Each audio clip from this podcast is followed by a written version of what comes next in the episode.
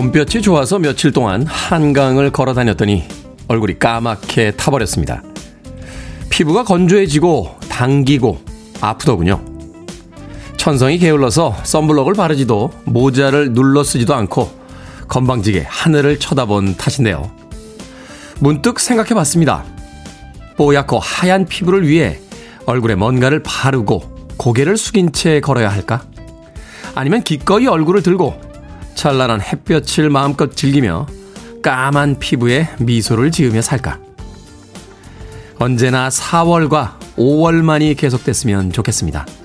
사월 이십이일 금요일 김태현의 프리웨이 시작합니다. 퀸시온스의 아이노 코리다 듣고 왔습니다. 팔십 년 초반에 롤러스케이트장에서 주제곡처럼 나왔던 바로 그 음악이었죠. 자, 빌보드 키드의 아침 선택 김태훈의 프리웨이. 저는 클테짜 쓰는 테디 김태훈입니다.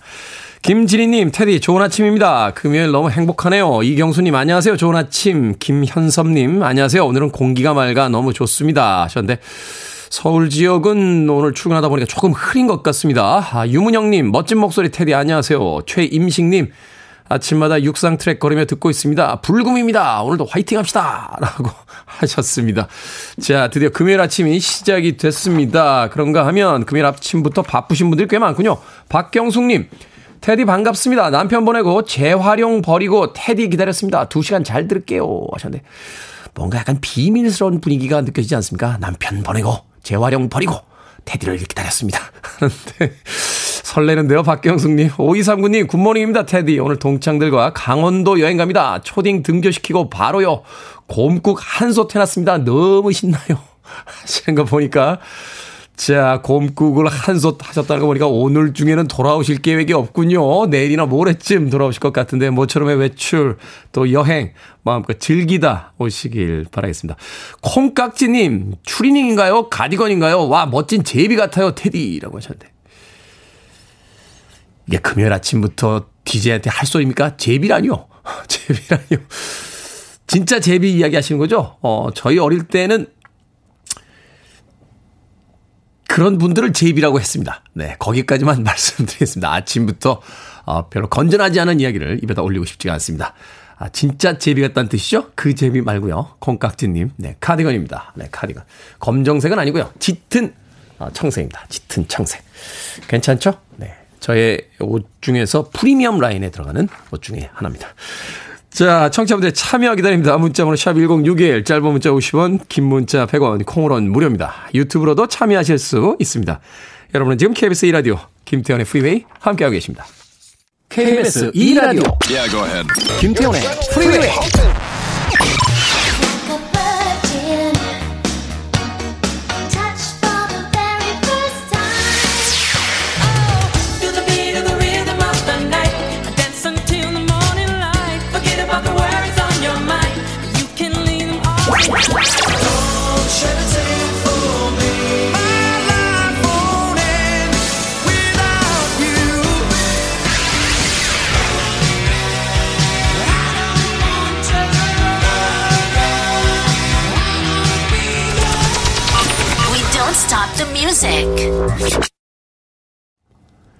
이렇게 노래 부르는 건 배워서 할 수 있는 게 아닌 것 같아요. 태어날 때부터 타고 태어나는 것이 아닌가 할 정도로 아주 멋지게 노래합니다. 허쇼의 You Remind Me 듣고 왔습니다.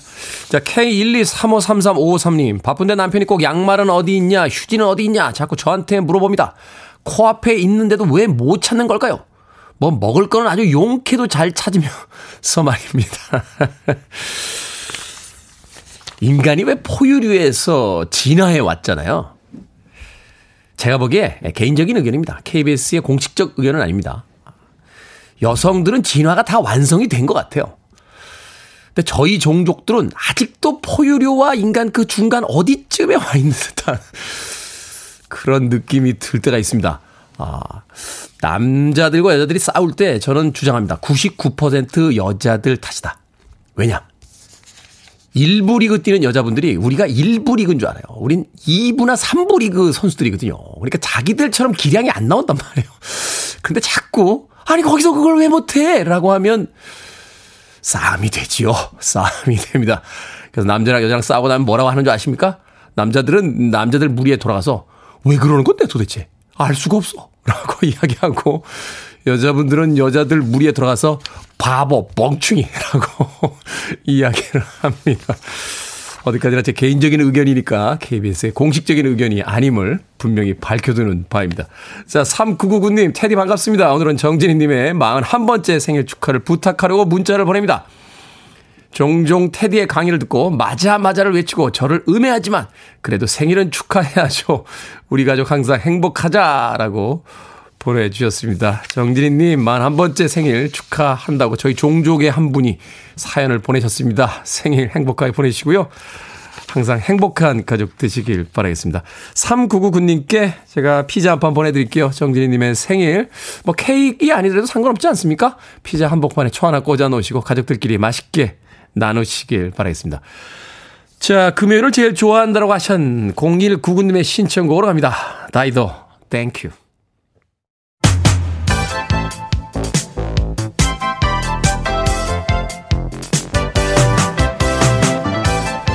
이 시간 뉴스를 깔끔하게 정리해드립니다. 뉴스브리핑 캔디 전혜연 시사평론가와 함께합니다. 안녕하세요. 안녕하세요. 캔디 전혜연입니다. 자, 봄천사님께서 캔디님도 방송 때문에 늘 일찍 일어나시는지 점점 살이 빠지는 것 같습니다 라고 하셨는데, 자, 팩트체크 하겠습니다. 일찍 일어나셔서 살이 빠지는 겁니까? 아니면 다른 일 때문에 살이 빠지시는 겁니까? 정치 뉴스가 밤에 나와서 잠을 못 자서 그런 게 아닐까. 그러니까요. 예상이 듭니다. 여섯 시만 되면 정치권도 좀 문 닫고 쉬었으면 좋겠습니다. 새벽에도 속보가 터지니까.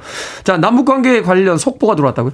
예, 남북 정상이 친서를 교환했다는 소식이 들어와 있습니다. 음, 네. 북한 조선중앙통신이 오늘 이런 내용을 밝혔는데요. 이 내용을 요약해보면 문재인 대통령이 지난 이십 일 김정은 북한 국무위원장에게 친서를 보냈고 김 위원장도 답장을 했다라고 합니다. 네. 그 친서의 내용을 보면 그동안 어려운 상황에서도 남북 정상이 손잡고 한반도 평화, 남북 사이 협력을 위해 노력해온 점을 언급을 했었고, 또 남북 공동선언들이 통일의 밑거름이 되도록 마음을 함께할 의사를 피력했다고 이 통신에서 전했습니다. 오늘 아침 청와대에서도 일단 친서를 교환한 부분은 확인을 해준 것으로 지금 전해지고 있고요. 네. 다만 이제 청와대에서 밝히는 관련 내용은 오늘 오전 중에 다시 공지될 것으로 전해졌습니다. 자, 남북관계 어떤 방식으로든 풀어야 되지 않나 하는 생각 해보게 되는군요. 자, 검찰의 수사 기소 분리 법안 소식 전해 주시죠. 법안 처리를 위해서 어제 민주당 지도부 박병석 의장에게 본회의를 요청했습니다. 예, 정치권이 저녁을 안 드시는 것 같습니다. 저녁 시간 중에 이제 상황이 급변하고 있는데, 제가 음. 최근 검찰 수사 관련 법안, 뭐 검수완박이라 부르기도 하고 수사 기소 분리 법안이라 부르기도 하고 검찰 정상화 방안이라도 부르기도 하고 정치권에서 여러 가지 이름을 붙이고 고 있는데, 상황을 한번 정리해보면 강대강 대치 국면이었다가 속도 조절 국면으로 들어선 것으로 일단 오늘까지는 해석이 됩니다. 네. 왜 그러냐면 어제 어떤 일이 있었냐면요, 민주당과 국민의힘의 의견이 좁혀지지 않은 상황에서 법사위를 계속할 수는 없으니까 안건조정위원회를 구성해서 이 안이 결국은 본회의로 갈 것이라는 전망이 나왔습니다. 그렇다 보니 국민의힘에서는 의원 비상대기령까지 내리고 이것을 막겠다라는 거였는데, 어제 늦은 저녁 박병석 국회의장 중재하에 여야 원내대표가 물밑 협상을 벌이면서 상황이 잠시 숨고르기에 들어갔습니다. 오늘 민주당도 국민의힘도 각각 의원총회를 열고 앞으로의 대책을 논의할 것으로 전해졌고요. 만약 오늘이라도 여야에서 어떤 접점이 나온다면 내일 하루 정도 어떤 협상을 하지 않겠느냐, 추가적인 심사가 이루어질 수 있겠느냐는 전망이 나옵니다. 하지만 절충이 과연 잘 되겠느냐, 음. 가능성이 또 그리 높지 않다라는 분석도 나오고 있고요. 이렇게 돼서 민주당이 어, 안건조정위원회를 통해서 만약 이 안을 그대로 진행을 한다면 다음 주 초라도 본회의가 열릴 가능성이 또 남아 있습니다. 네, 일단은 여론의 추이를 살피면서 속도를 조정하고 음. 있는 듯하다 하는 논평을 해주셨습니다. 자, 이번엔 지방선거 소식인데요.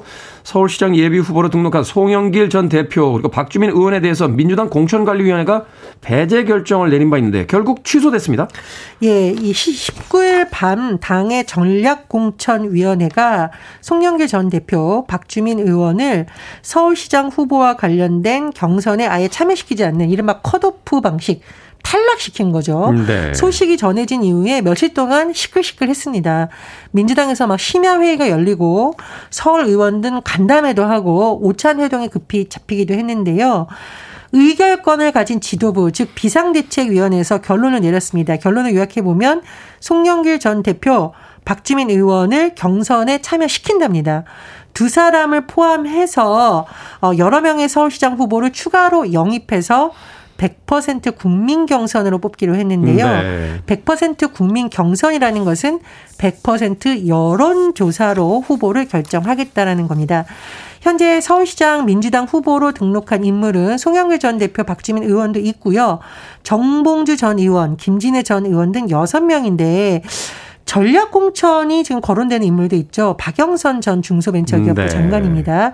그래서 박영선 전 장관을 또 참여시킬지도 또 다른 가능성이 남아있는 상황입니다. 이낙연 전 총리도 뭐 등판 이야기가 좀 있었잖아요. 추대론이 나오고 있는데 음. 본인은 아니다라고 할 의사가 없다라고 현재까지 언론 인터뷰 등을 통해서 밝히고 있고요.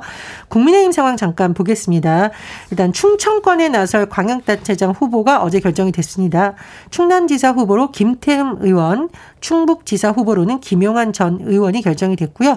또 국민의힘 오늘 굉장히 중요한 일정이 남아있는데 서울과 더불어서 핵심 지역이라 불리는 경기도의 후보를 네. 오늘 결정이 되는데요. 현재 김은혜 의원과 유승민 전 의원의 입하전인데 과연 어떤 인물이 국민의힘의 경기지사 후보로 결정될지 또 오늘 중요한 뉴스가 될 것으로 보입니다. 그렇군요. 자, 정부가 저소득층 청년의 주거비 부담을 낮추기 위해서 월세를 지원하기로 했다고요? 이공삼공 청년 일 인 가구 절반 이상이요. 어, 이른바 원룸. 그러니까 원룸이라는 것은 이제 왜 우리 다세대 주택에서 방 하나 얻는 것도 원룸이라고 많이 부르거든요. 그러니까 오피스텔보다도 좀 더 열악하죠. 그렇죠. 어, 완전한 원룸. 그런데 음. 이 원룸이 싸냐? 아니죠. 서울은 원룸 월세 평균이 오십만 원이 거의 넘는다고 아, 지금 하거든요. 부담되네요. 그러면 이게 저소득층 청년들에게는 굉장한 부담이고 최근에 집값까지 오르니까 더 부담이 커졌습니다. 네. 이런 가운데 정부가 월세를 청년들에게 한시적으로 지원해 주기로 하는 건데요. 십일월부터 월 이십만 원, 최장 십이 개월, 총액은 총 이백사십만 원의 월세를 지원하기로 했는데요. 자격 요건 한번 살펴보겠습니다. 만 십구 세에서 서른네 세이고요. 무주택의 독립 청년 가구이고, 어, 그리고 이제 뭐 월세가 막 이백만 원, 삼백만 원 하는 거 정부가 지원해 줄 수는 없는 네. 거잖아요. 보증금 오천만 원 이하이면서 월세 육십만 원 이하면 지원을 받을 수 있는데 이런 경우가 있습니다. 보증금이 낮지만 월세가 높은 경우. 그런 경우 있죠. 이런 경우에 이제 월세 기준을 환산을 해서 계산해서 칠십만 원 이하면 신청이 가능하다고 해요. 그런데 삼십 세 미만이라고 하더라도 이른바 금수저일 수도 있잖아요. 그렇죠. 그래서 이런 경우에는 부모 소득의 재산을 봅니다. 기준이 재산 팔억, 아, 삼억 팔천만 원 이하 가능하고요. 하지만 삼십 세 미만이어도 결혼했거나 아이가 있는 경우는 좀 다르게 봐야 되잖아요. 네. 이런 경우에는 청년의 본인 소득과 재산만 확인합니다. 일단 국토교통부에서 팔월 하순부터 일 년간 홈페이지나 앱을 통해 신청을 받고요. 십일월부터 소급해 지급될 예정입니다. 저소득층 청년들의 주거비 부담. 음, 근본적인 대책이 좀 있어야 되지 않나 하는 또 생각도 해보게 되는군요. 자, 오늘의 시사 엉뚱 퀴즈 어떤 문제입니까? 예, 저소득 청년들에게 월세 지원된다는 정책 관련 소식 전해드렸습니다. 네. 저소득 청년들에게는 월세가 큰 부담이고요. 이몽룡에게는 월매가 부담이 될 수 있겠죠. 아니, 퀴즈가 또 그쪽으로 너를 띕니까? 네. 월면이 이제 이몽룡에게 장모님이라고 볼 수 있죠. 네. 여기서 오늘의 시사 엉뚱 퀴즈. 춘향전에서 이몽룡은 부모를 따라 한양으로 떠났다가 훗날 이것이 되어 나타납니다. 탐관오리 변사또를 벌하고 옥에 갇혀있던 춘향을 구해주는 이몽룡은 무엇이 되어 나타났을까요?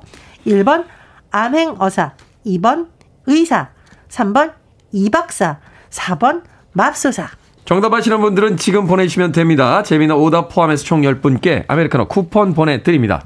춘향전에서 이몽룡은 이것이 되어 나타나 탐관오리 변사또를 벌하고 옥에 갇혀있던 춘향을 구합니다. 이몽룡은 무엇이 됐을까요? 일 번 암행어사, 이 번 의사, 삼 번 이박사, 사 번 맙소사 되겠습니다. 문자번호 샵 일공육일, 짧은 문자 오십 원, 긴 문자 백 원, 콩으로는 무료입니다. 뉴스브리핑 전희연 시사평론가와 함께했습니다. 고맙습니다. 감사합니다.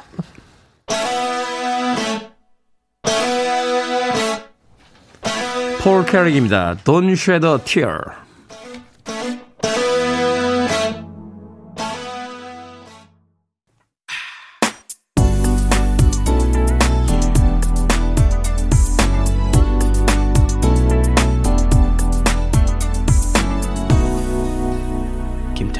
freeway.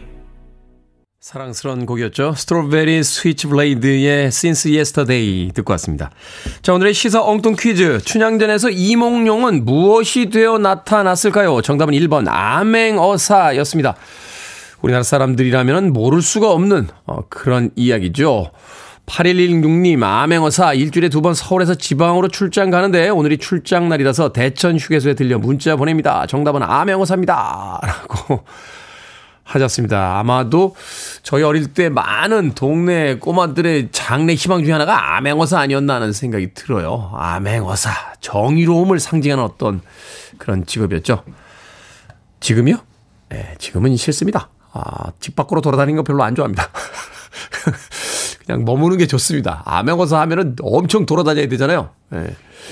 저는 그냥 집 근처 산책하는 정도로만 살겠습니다. 자, 팔칠육팔 님 택시기사라고 하셨고요. 박태영님 정비사, 김경희님 마법사, 오 멋진데요. 노현정님 독립투사라고 하셨습니다.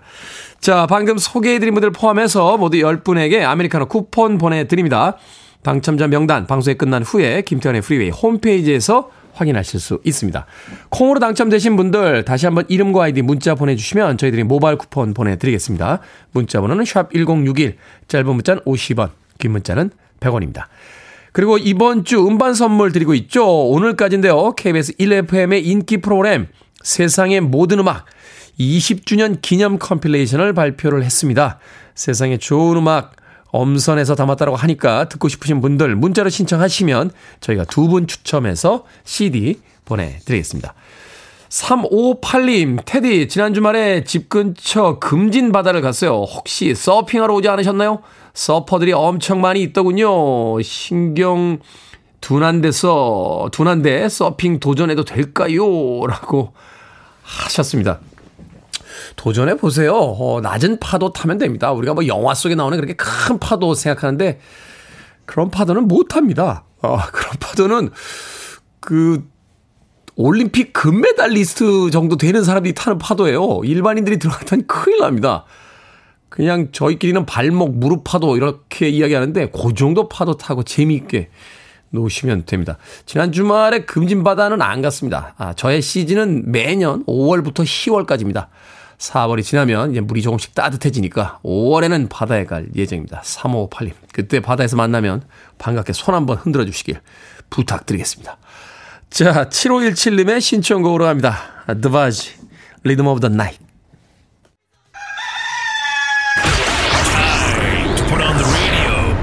김태훈의 프리웨이.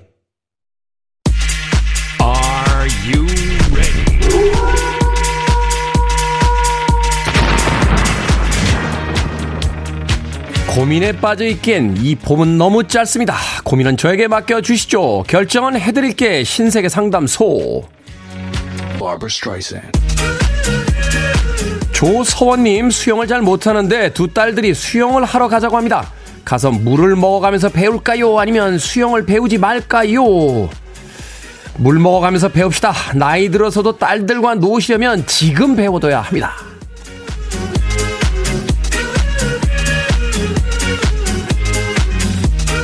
삼사일칠 님, 딸이 고급 외제차를 산다고 고집을 부리는데 사게 둘까요? 아니면 말릴까요? 말립시다. 상황을 보니 외제차는 딸이 사고 할부금은 어머니가 내실 것 같습니다.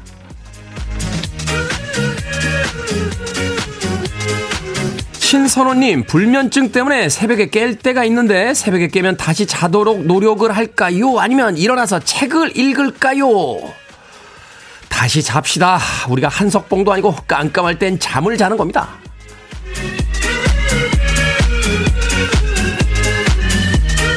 익명으로 전모님, 신랑이 펌을 한다는데 머리가 커서 안 어울리거든요. 뜯어 말려야 할까요? 아니면 본인이 느끼도록 냅둘까요?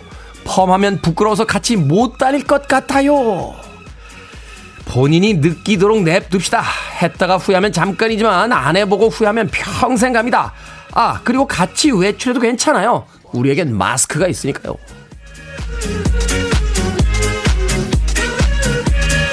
오늘도 깔끔히 해결. 방금 네 분에게 선물도 보내드립니다. 결정하기 힘든 고민들 방송 중에 계속해서 보내주세요.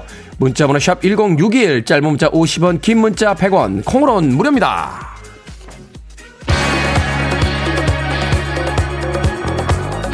깁슨 브라더스입니다. 꾀세라 미 비다.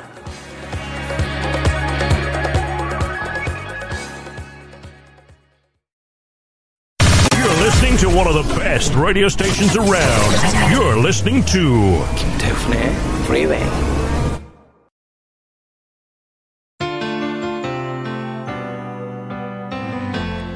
빌보드 키드의 아침 선택 케이비에스 이 라디오 김태원의 프리웨이 함께하고 계십니다.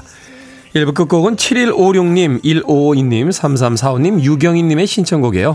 웨스트라이프의 My Love 듣습니다. 저는 잠시 후 이 부에서 뵙겠습니다.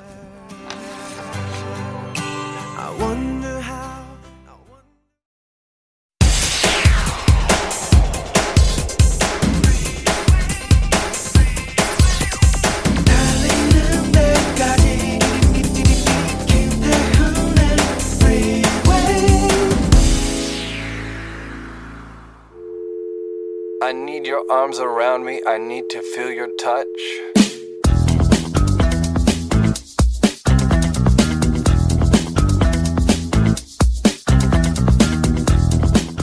엄마가 많이 하는 거짓말. 세뱃돈 맡아놨다가 줄게. 세뱃돈이나 용돈은 엄마 용돈이 된다. 이번 시험에서 몇 등 안에 들면 사달라는 거 사줄게. 목표를 이루면 거봐 노력하면 다 되잖아. 하면서 모른 척한다. 대학 가면 몇 시에 들어오든 뭐라든 너 하고 싶은 거 다 해. 대학 가도 저녁 여섯 시만 되면 늦는다고 잔소리가 이어진다. 필요한 거 아무것도 없다. 돈 아까우니까 사지 마라. 하지만 막상 사드리면 제일 좋아하신다. 아침 일곱 시야 얼른 일어나. 시계 보면 아직 여섯 시 삼십 분.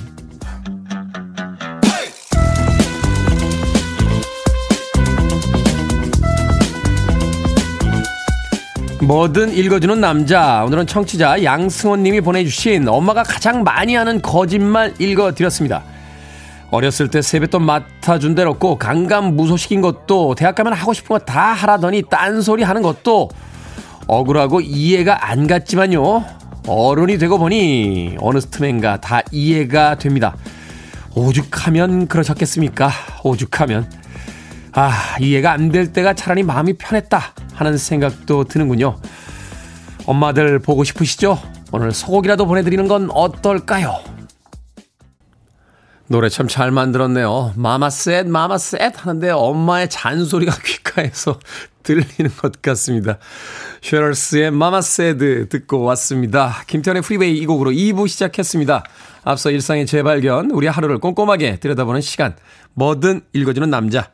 오늘은 청취자 양승원님이 보내주신 엄마가 많이 하는 거짓말 읽어드렸습니다. 송윤숙님, 아들들 세뱃돈 집 사는데 보탰습니다 하셨는데 진짜요? 리나님, 아, 내가 하는 거짓말 시간 매일 한 시간 일찍 말해요 하셨는데 양치기 소년의 이야기 아시죠? 엄마가 야 일곱 시야 했는데 일어났는데 여섯 시면 몇 번 그게 반복된 뒤에 진짜 일곱 시라고 해서 안 일어납니다. 시간 거짓말은 하는 게 아닌 것 같아요. 이은희님, 오죽하면 이런 말 하겠니? 중이 아들한테 내가 잘하는 말인데요 하셨고요. 천현주님, 세뱃돈 용돈 한 푼도 안 쓰고 애들 통장에 모아주고 있습니다 라고 또 엄마로서의 아이들 챙기는 마음까지 담아서 문자 보내주셨습니다. 저희 어머니도 뭐 저 클 때 이 이야기 거의 다 하셨던 것 같아요. 네. 저희 아버지가 항상 저에게 하셨던 이야기, 말 배우면서 반항을 시작하더니 걸음마를 띄고 집 밖으로 나가기 시작했구나 하는 이야기. 제 어머님 참 많이 속상하셨을 것 같은데 지금은 이런 잔소리를 제가 합니다. 아, 전화해가지고 아 몇 시인데 아직도 밖이야, 무리해, 아파, 그러다가 아, 막 이러면서 들어가 빨리 막 이러면서 어 좀 쉬어 막 이런 이런 잔소리 하면서 문득 생각하게 되죠. 그 옛날에 얼마나 많이 걱정을 하셨을까 하고요. 금요일인데 주말에 찾아뵙지 못하더라도 전화 한 통이라도 해주시는 건 어떨까 하는 생각이 듭니다. 자, 청취자분들의 참여 기다립니다. 아, 뭐든 읽어주는 남자는 여러분 주변에 의미 있는 문구라면 뭐든지 읽어드립니다. 김태환의 프리웨이 검색하고 들어오셔서 홈페이지 게시판 사용하시면 됩니다. 말머리 뭐든 달아서 문자로도 참여가 가능하고요. 문자 번호는 샵 일공육일, 짧은 문자는 오십 원, 긴 문자는 백 원, 콩으로는 무료입니다. 오늘 채택되신 청취자 양수원님에게 촉촉한 카스테라와 아메리카노 두 잔 모바일 쿠폰 보내드리겠습니다. I want it, I need it, I'm desperate for it. Okay, let's do it. 김태훈의 Freeway. 스콜피온스의 Rock You Like a Hurricane 듣고 왔습니다. 앞서 들으신 곡은 데프 레파드의 Photograph. 영국의 록밴드 데프 레파드 그리고 독일의 록밴드 스콜피온스의 음악 두 곡 이어서 듣고 왔습니다. 스콜피온스 음악 참 오랜만에 들었네요. 이 클라우스 마이너의 보컬 그리고 루돌프 쉔커의 그 송곳으로 찌르는 듯한 그 기타 연주 굉장히 인상적이죠. 이 루돌프 쉔커의 동생이죠. 이 독일을 대표하는 또 다른 어, 록 그룹인 네. 엠에스지, 예, 엠에스지라고 했어요. 예, 마이클 쉔커 그룹, 마이클 쉔커 그룹의 마이클 쉔커. 네. 독일을 대표하는 어, 두 명의 기타리스트. 그 중에 한 명의 루돌프 쉔커가 있었던 스콜피온스의 Rock You Like a Hurricane까지 듣고 왔습니다. 자, 일사육삼 님. 그저께 공장에 일이 많아서요. 하루 지원 나갔는데 아직도 온몸이 아픕니다. 제주하시는 분들 너무너무 고생 많으십니다. 감사합니다. 하셨습니다. 사람의 몸이라는 게 그 일근육이라는 게 있잖아요. 그래서 늘 같은 일을 반복하면 그 부위가 이제 발달이 됩니다. 근데 다른 일을 하게 되면 그 일을 처음 해보니까 그 일을 하는데 필요한 근육이 아직 발달이 안 돼 있어서 하루 일하고 오면 몸이 정말 엄청나게 아파요. 엄청나게. 예전에 등산 다닐 때 그런 이야기를 하시더군요. 등산 갔다 오면 왜 등이나 어깨 이런 데가 아플 때가 있어요. 아니 발로 산에 올라갔다 왔는데 왜 여기가 아파? 라고 생각을 했었는데 그 등산 많이 하신 분들 이야기를 들으니까 이게 평지가 아니잖아요. 우리가 도시에서 살 때는 평지를 걷기 때문에 큰 다리 근육들만 쓰면 되는데 산처럼 오르막에다가 이 불규칙한 바닥을 밟고 걷게 되면 균형을 잡기 위해서 몸이 계속 뒤뚱거린답니다. 그러다 보면 이제 평상시에 쓰지 않던 뭐 등 뒤쪽이라든지 이런 데 있는 이제 작은 근육들이 신체의 그 균형을 잡기 위해서 움직이면서 어 그게 이제 다음날 아침이 되면 아픈 거라고 어 이런 이야기 막 해드리면 그냥 간단하게 등산 안 할래요 라고 하시는 분들 저도 사실은 지금 허벅지 뒤쪽이 좀 아픕니다. 어제 계단 오르기를 좀 많이 했더니 어우 엉덩이가 아파가지고요. 지금 의자에 앉아있기가 쉽지가 않습니다. 일사육삼 님 그 그냥 놔두면 며칠 가니까요. 스트레칭 많이 하시고 또 너무 아프면 파스라도 하나 붙이시길 바라겠습니다. 이정숙님 어제는 시골에서 보내준 두릅이 너무 많아서 두릅 야채전을 부쳐 아파트 단톡방에 올렸더니 인기가 좋아 세 세대와 나눠 먹었습니다. 나눔을 할 때마다 참 뿌듯함을 느끼네요 하셨습니다. 두릅 맛있죠? 저도 어제 마포에서 모임이 있었는데 예, 거기 사장님이 두릅을 주셔가지고 야 초고추장에다 찍어 먹는데 진짜 맛있더라고요. 예, 두릅. 올 봄은 두릅이 다 했다 하는 생각이 들 정도로 올 봄에 먹었던 음식 중에 가장 맛있게 먹었습니다. 두릅 야채전도 맛있겠네요. 이정숙님 그 맛있는 걸 또 좋은 분들과 나눠 드셨으니까 기분이 더 좋으시지 않았나 하는 생각이 듭니다. 봄나물들 많이 나오고 있는데 이 봄이 다 가기 전에 그 향긋한 봄 내음 맡으면서 맛있는 거 많이 드시길 바라겠습니다. 자 팔일육사 님 그리고 케이 일이삼삼삼공일이구 님의 신청곡 마돈나입니다. Like a Virgin.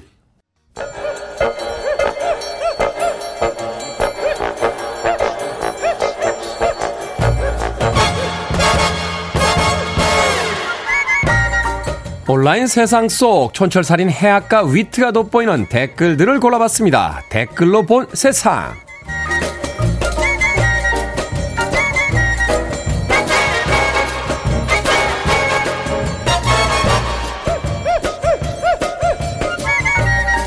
첫 번째 댓글로 본 세상. 브라질 의료원단 회사에 다니는 오르트만 씨가 근무 팔십사 주년을 맞았습니다.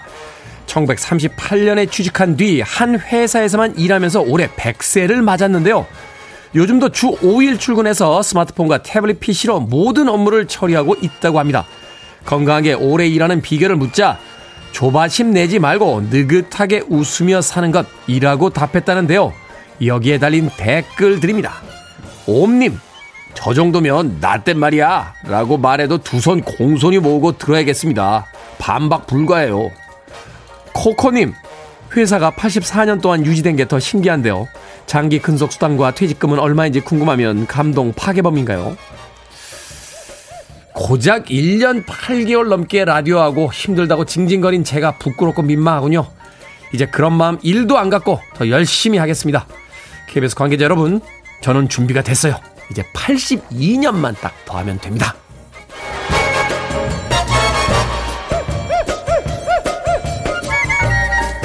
두 번째 댓글로 본 세상. 온라인 커뮤니티에 치킨 서비스를 두고 논란이 일었습니다. 한 치킨집에서 치킨 네 마리 주문을 받고 콜라 두 개와 케이에프 구십사 마스크를 서비스로 챙겨 보냈는데요. 손님은 서비스도 없고 너무하다며 별점 한 개짜리 후기를 남겼습니다. 가게 측에서는 손님에게 전화해서 리뷰를 지어줄 수 있냐 하고 물었다는군요. 누리꾼들은 손님이 잘못했다, 가게 측도 대처가 과했다 논쟁을 벌였는데요. 여기에 달린 댓글들입니다. 서재인님, 서비스는 말 그대로 서비스죠. 당연히 줘야 하는 거면 그건 세트 메뉴라고 해야 되는 거 아닙니까? 마인님, 회사에서 월급 많이 줬으니까 서비스로 추가 근무 해달라고 하면 욕할 거면서 다른 사람한테는 공짜로 달라는 말 너무 쉽게 하는 거 아니에요? 호의가 계속되면 권리인 줄 안다 하는 이야기가 떠오르는군요. 코로나 이 년 동안 다 같이 힘들었잖아요. 제발 이제 같이 삽시다.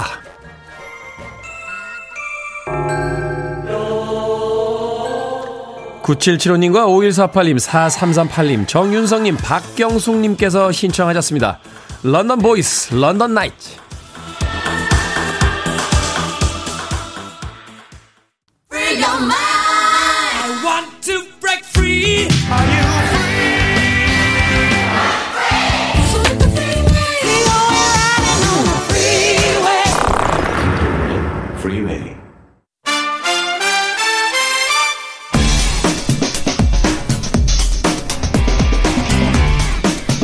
팔오팔님께서요, 저와 허남몽 평론가의 티키타카가 재밌다고 하셨는데 티키타카 아닙니다. 저의 일방적인 승리라고 볼 수 있죠. 신의 한수, 오늘도 허남몽 영화평론가 이제 영화 전문기자와 함께 영화 이야기 나눠봅니다. 어서오세요. 안녕하세요. 안녕하세요. 허남몽 영화평론가와 제가 티키타카인가요?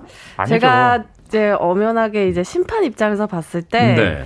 굉장히 팽팽하고 가고 있는데 결국 최종적인 승리는 늘 테디가 하는 것 같아요. 정의가 승리합니다. 아니 뭐 그렇게들 생각을 하시는데 사실 굉장히 좀 외로우시잖아요. 심심하시고. 그러니까 제가요? 이제 제가 항상 좀 재미를 드리려고 결국에 져주는 거죠. 네. 그리고 이재 기자님이 무슨 자격으로 심판을 보세요? 잠깐만요. 아니 왜 이지혜 네. 기자님한테 뭐라고 그러세요? 아, 아, 하긴 그러네요. 제가 죄송합니다. 두 분을 다 적으로 오네요. 출발부터 삐그덕거리고 있습니다. 네. 자, 오늘의 영화 사월 이십일에 개봉한 앵커입니다. 앵커. 천우희, 신하균, 이혜영 배우가 주연을 맡았는데 두 분의 평점부터 듣고 시작합니다. 네. 저의 앵커 평점은요. 별 다섯 개 만점에 두 개 반입니다. 지난주에도 두 개 반 아니었습니까? 지지난주도 두 개 반이었고. 한국 영화 산업을 네. 고사시키려고 하시는 겁니다. 아니요, 그건 아니고, 그게 아마 그런 것 같아요. 그러니까 이제 좀, 그, 해제가 되기, 일상 해제가 거의 이제 맞물려 있잖아요. 네. 네. 그래서 아마 좀 오래된 영화들, 좀 묵었던 영화들이 계속 이렇게 나오다 보니까. 창고에 지금 백 편 이상 있다는 거죠? 그쵸, 한국 영화들이. 네. 네. 그래서 그 시기상 좀 늦어진 작품도 있고 이러다 보니까 아무래도 좀 네, 그런 작품들 위주로 네, 되지 않았나 싶습니다. 약간 이제 시장에 대한 어떤 반응 타진을 위해서 네네네. 강타자들은 조금 이제 뒤쪽으로 일정을 잡고 맞아요. 앞에서 이제 일단 관객들 반응을 보는 영화들을 조금씩 내고, 내고 있다. 자, 이제 영화 전문 기자는? 저는 별 이 점 팔 개입니다. 아, 이 점 팔 개. 이 점 오 개보다는 좀 높은데 그래도 거기서 거기네요. 그래도 영 점 삼이 높은 이유를 음. 제가 이따 말씀드리겠습니다. 네, 자 줄거리 소개를 좀 해주시죠. 네, 천우희 배우가 네 어, 세이라 세라라는 연기를 이제 했는데요. 인물을 네. 연기를 했는데요. 앵커예요. 앵커. 예, 간판 앵커예요. 방송국의 이제 간판 앵커. 예. 그런데 그 아홉 시 뉴스에 이제 들어가려고 하는데 전화 한 통이 와요. 전화가 걸려온다. 예, 전화가 와가지고 제 죽음이 정세라 앵커의 입을 통해서 밝혀졌으면 좋겠어요 라고 얘기를 해요. 아, 그러니까 자기가 죽을 건데 네네. 그 뉴스를 정세라 앵커가 뉴스에서 이야기해달라. 예, 그렇게 해줬으면 좋겠다는 연락이 와요. 당연히 저도 그렇고 장난 전화일 거다라고 생각을 할 거잖아요. 네. 예, 그리고 나서 이제 뉴스를 마치고 집에 갔어요. 엄마가 이혜영 배우가 연기를 했어요. 엄마가 이건 너에게 기회야. 아. 왜 아무것도 안 하니? 오. 예, 라고 하고 정말로 그 전화가 왔던 장소로 가봅니다. 거기에 너무 무서운 거예요. 무섭죠. 네. 빨리 얘기해 주세요. 그렇죠. 무서워서 이걸 이제 신고를 하는 거죠. 어. 예, 그리고 나서 어, 미지의 인물이 한 명이 갑자기 그 앵커가 숨어 있는데 그 집으로 들어와요. 오. 신하균 배우가 연기한 이노입니다. 이노. 네, 이 사람이 범인일까? 아닙니다. 정신과 의사입니다. 잠깐, 잠깐만.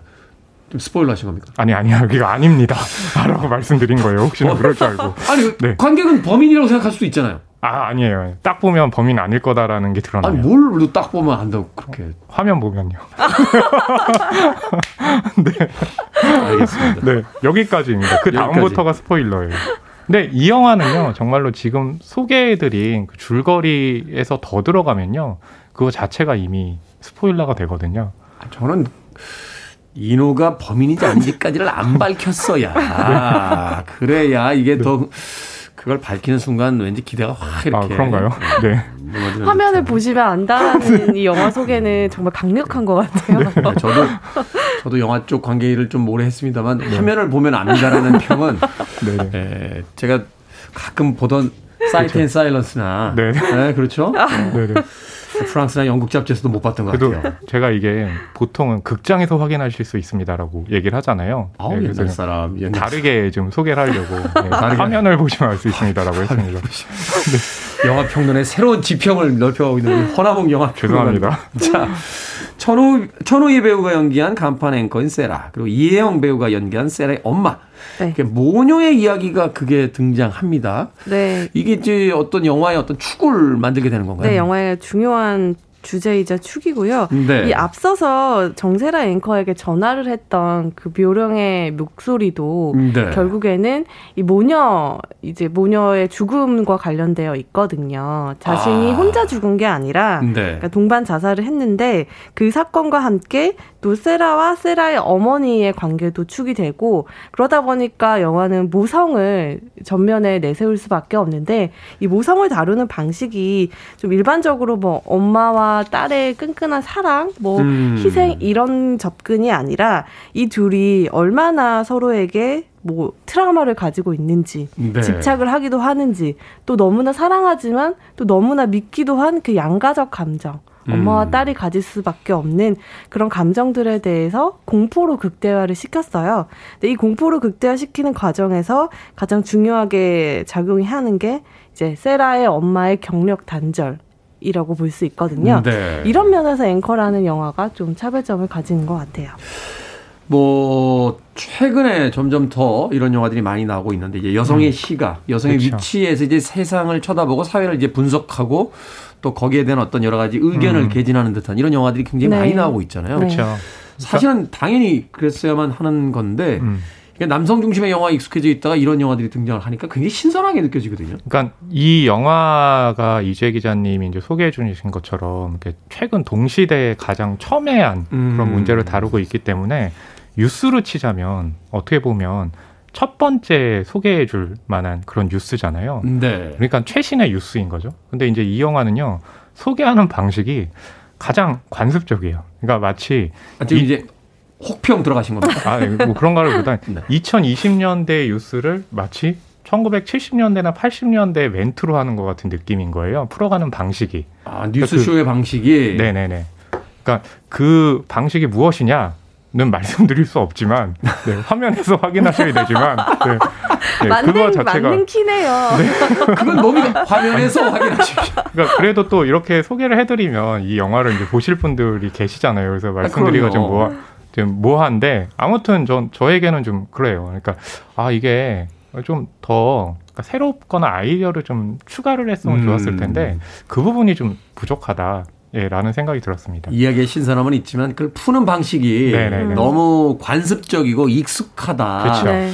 조금 더 새로운 방식으로 뭐 하다못해 카메라 앵글이라도 조금 특별하게 잡거나 아니면 네네. 말하는 방식이나 음. 대사나 이런 것들을 조금 더 그렇죠. 이천이십이 년처럼 세련되게 만들어줬으면 어땠을까 하는 아쉬움이 남는다. 맞아요. 아, 그렇군요. 아무리 원단이 좋고 그래도 팔십 년대 어깨뽕 드러난 스타일로 이제 옷을 만들어 놓으면 네네. 입고 나기가 영 불편한 것처럼 이제 영화 이제 그렇게 만들어졌다 하는 이야기를 해주신 것 같은데 어떻습니까? 이제 영화 전문 기자는 이 영화에 대한 평을 하신다면? 저는 영 점 삼을 더 준 이유가 어, 허나무 평론가가 말씀하신 영화의 만듦새적인 부분에서 저도 충분히 공감을 하고요. 네. 다만 이 영화를 보실 여성 관객들은 더 공감하실 부분들이 있어서 저는 영 점 삼을 더 줬거든요. 네. 이게 단순히 모녀 관계, 모성 이야기가 아니라 여성에게 가해지는 굉장히 가, 다양한 층위의 난도질을 다루고 있거든요. 네. 이 정세라 앵커 같은 경우에는 아나운서 출신의 아홉 시 뉴스를 진행하는 간판 앵커임에도 기자 출신이 아니라는 이유로 굉장히 좀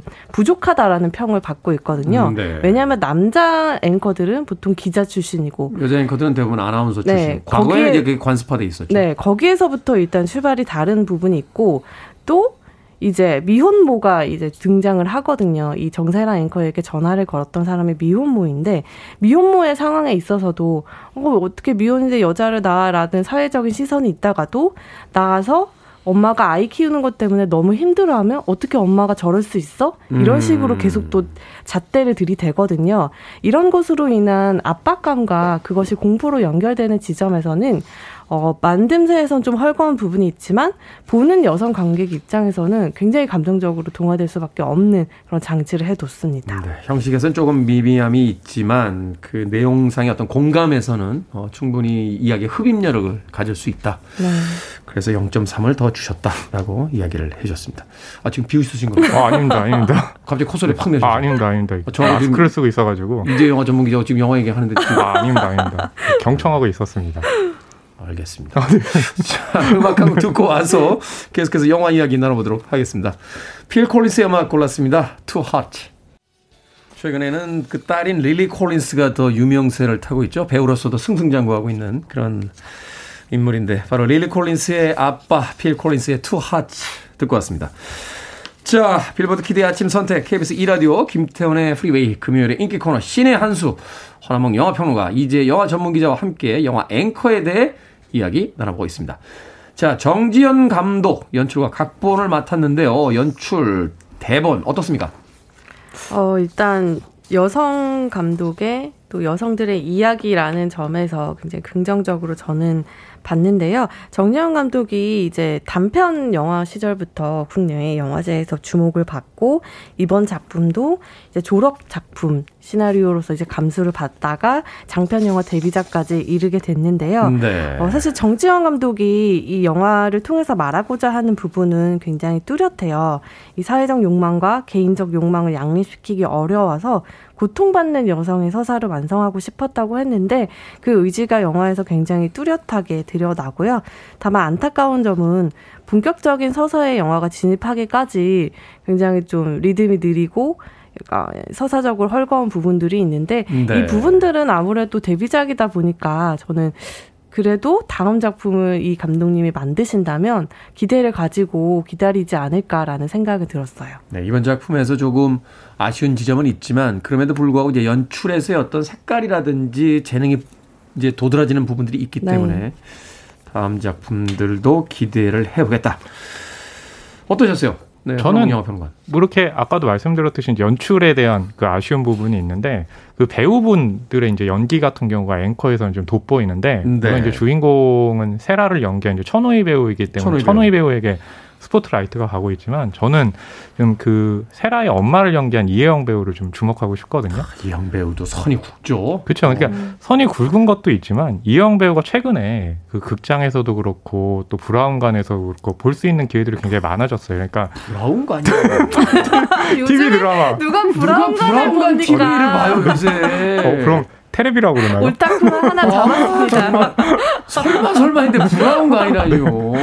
가장 관습적인 멘트. 네, 어쨌든 네. 티비와 영화에서 잘 안 보였던. 이러다가 네. 은막 나옵니다. 네, 이제 뭐냐면 그러니까 앵커에서 엄마 연기를 했고 또 홍상수 감독의 소설가 영화에서 또 이제 소설가 역할을 했고 키릴에서도 이제 드라마 등장을 하잖아요. 네. 그렇다면 이혜영 배우가 왜 갑자기 또 요즘에 주목받기 시작하는가. 예전에도 주목을 받았지만 근데 그 여성의 어떤 독립 그리고 또 여성의 어떤 사회 진출할 때 어려움 같은 것들을 이혜영 배우는 이미 그 전에 음. 겪었고 그걸 또 여, 연기를 통해서 보여줬던 인물이잖아요. 이영 배우의 그 젊은 날의 그 이미지를 보면 네네. 당대에 그런 이미지의 배우가 별로 아, 없었어요. 그렇죠. 지금도 드물죠. 실제로 유스 앵커도 하셨잖아요. 음. 예전에 그 상 네. 받으시는데 그 수상 소감이 그랬어요. 네. 저만한 배우 없었잖아요. 더 사람 받아주시는데 와 끝내준다는. 그렇죠. 네, 그러니까 어떻게 보면 있는데. 이 시대에 딱 맞는 예 그런 시대를 드디어 만났구나 할 수 음. 있는 대목이 이제 이영 배우에게는 요즘인 거죠. 네. 이게 참 배우로서도 여성들의 어떤 위치가 드러나게 되는 게 사실은 그 여배우들이 그런 이야기를 많이 하더라고요. 젊을 때 연기하고 음. 중간에 공백이 생긴다는 거죠. 그쵸. 나이를 더 먹어야 그래야 무슨 엄마 역할이나 이런 것들을 맡을 수 있는데 그 중간에 중년의 나이가 됐을 때 애매해서 음. 그러니까 애매하다는 게 뭐 이 말하자면 작품에 그런 캐릭터들을 쓰는 경우가 거의 없어서 네. 배역을 맡기 쉽지 않다라는 이야기를 하는 걸 보면서 아 우리가 참 남자로서 그 느끼지 못했던 여러 가지 벽들이 전, 존재를 음. 하는구나 하는 생각을 했었는데 이혜영 배우가 이제 그 말하자면 시간대를 네. 건너뛰고 그렇죠. 이제 다음 이제 단계로 이제 들어가고 있다 이렇게 볼 수 있는 거군요. 네. 어. 인상 깊었던 장면 하나씩만 짧게 소개해 주신다면. 저는 이 정세라 앵커에게 제보 전화를 걸었던 음. 이제 그 미혼모가 어, 자신의 육아와 처한 환경이 힘든 것을 이제 토로를 하면서 어, 누가 물어봐요. 뭐가 힘드냐고 이렇게 물어보니까 아, 네, 제가 아이가 미운 게 너무 괴롭다라고 하거든요. 아, 그러니까 엄마로서. 아이를 키우는 게 힘들고 또 아이가 미울 수도 있잖아요. 근데 그렇죠. 그것 플러스 아이를 미워하는 나를 견디는 것도 너무 힘든 거예요. 그러니까 여성이 돌봄의 주체로서 사회적으로 여성에게 가해지는 이런 압박과 그로 인해서 또 스스로도 더 압박하, 압박하게 되는 이런 현실이 굉장히 이 짧은 한 오 초 정도 되는 장면이었는데 여기서 잘 드러났던 것 같아요. 음, 네. 사회적으로 이제 엄마라고 하면 성녀 이미지를 씌우고 당연히 그래야만 한다라고 이제 강요하는 것들. 네. 거기에 대한 네. 괴로움. 저는 이제 그 이혜영 배우와 천우희 배우, 그러니까 모녀가 처음에 이제 딱 등장하는 장면이 기억에 남거든요. 그러니까 세라가 마치 꿈을 꾼 듯이 눈을 딱 뜰 때 깨워주는 인물이 엄마예요. 음. 근데 저는 이게 또 이 영화의 굉장히 중요한 단서가 될 수 있다고 보거든요. 그래서 이제 그 장면을 어떻게 이해하느냐에 따라서 또 관객들이 어떻게 해석할 수 있는 여지가 있어서 그 첫 장면을 좀 꼽고 싶습니다.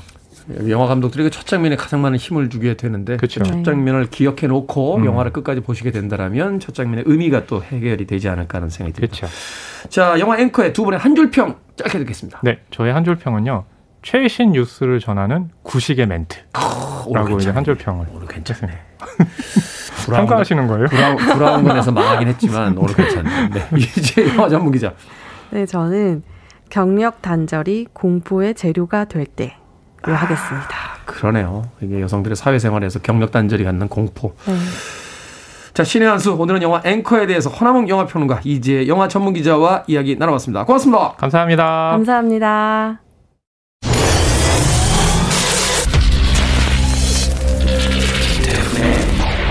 Freeway.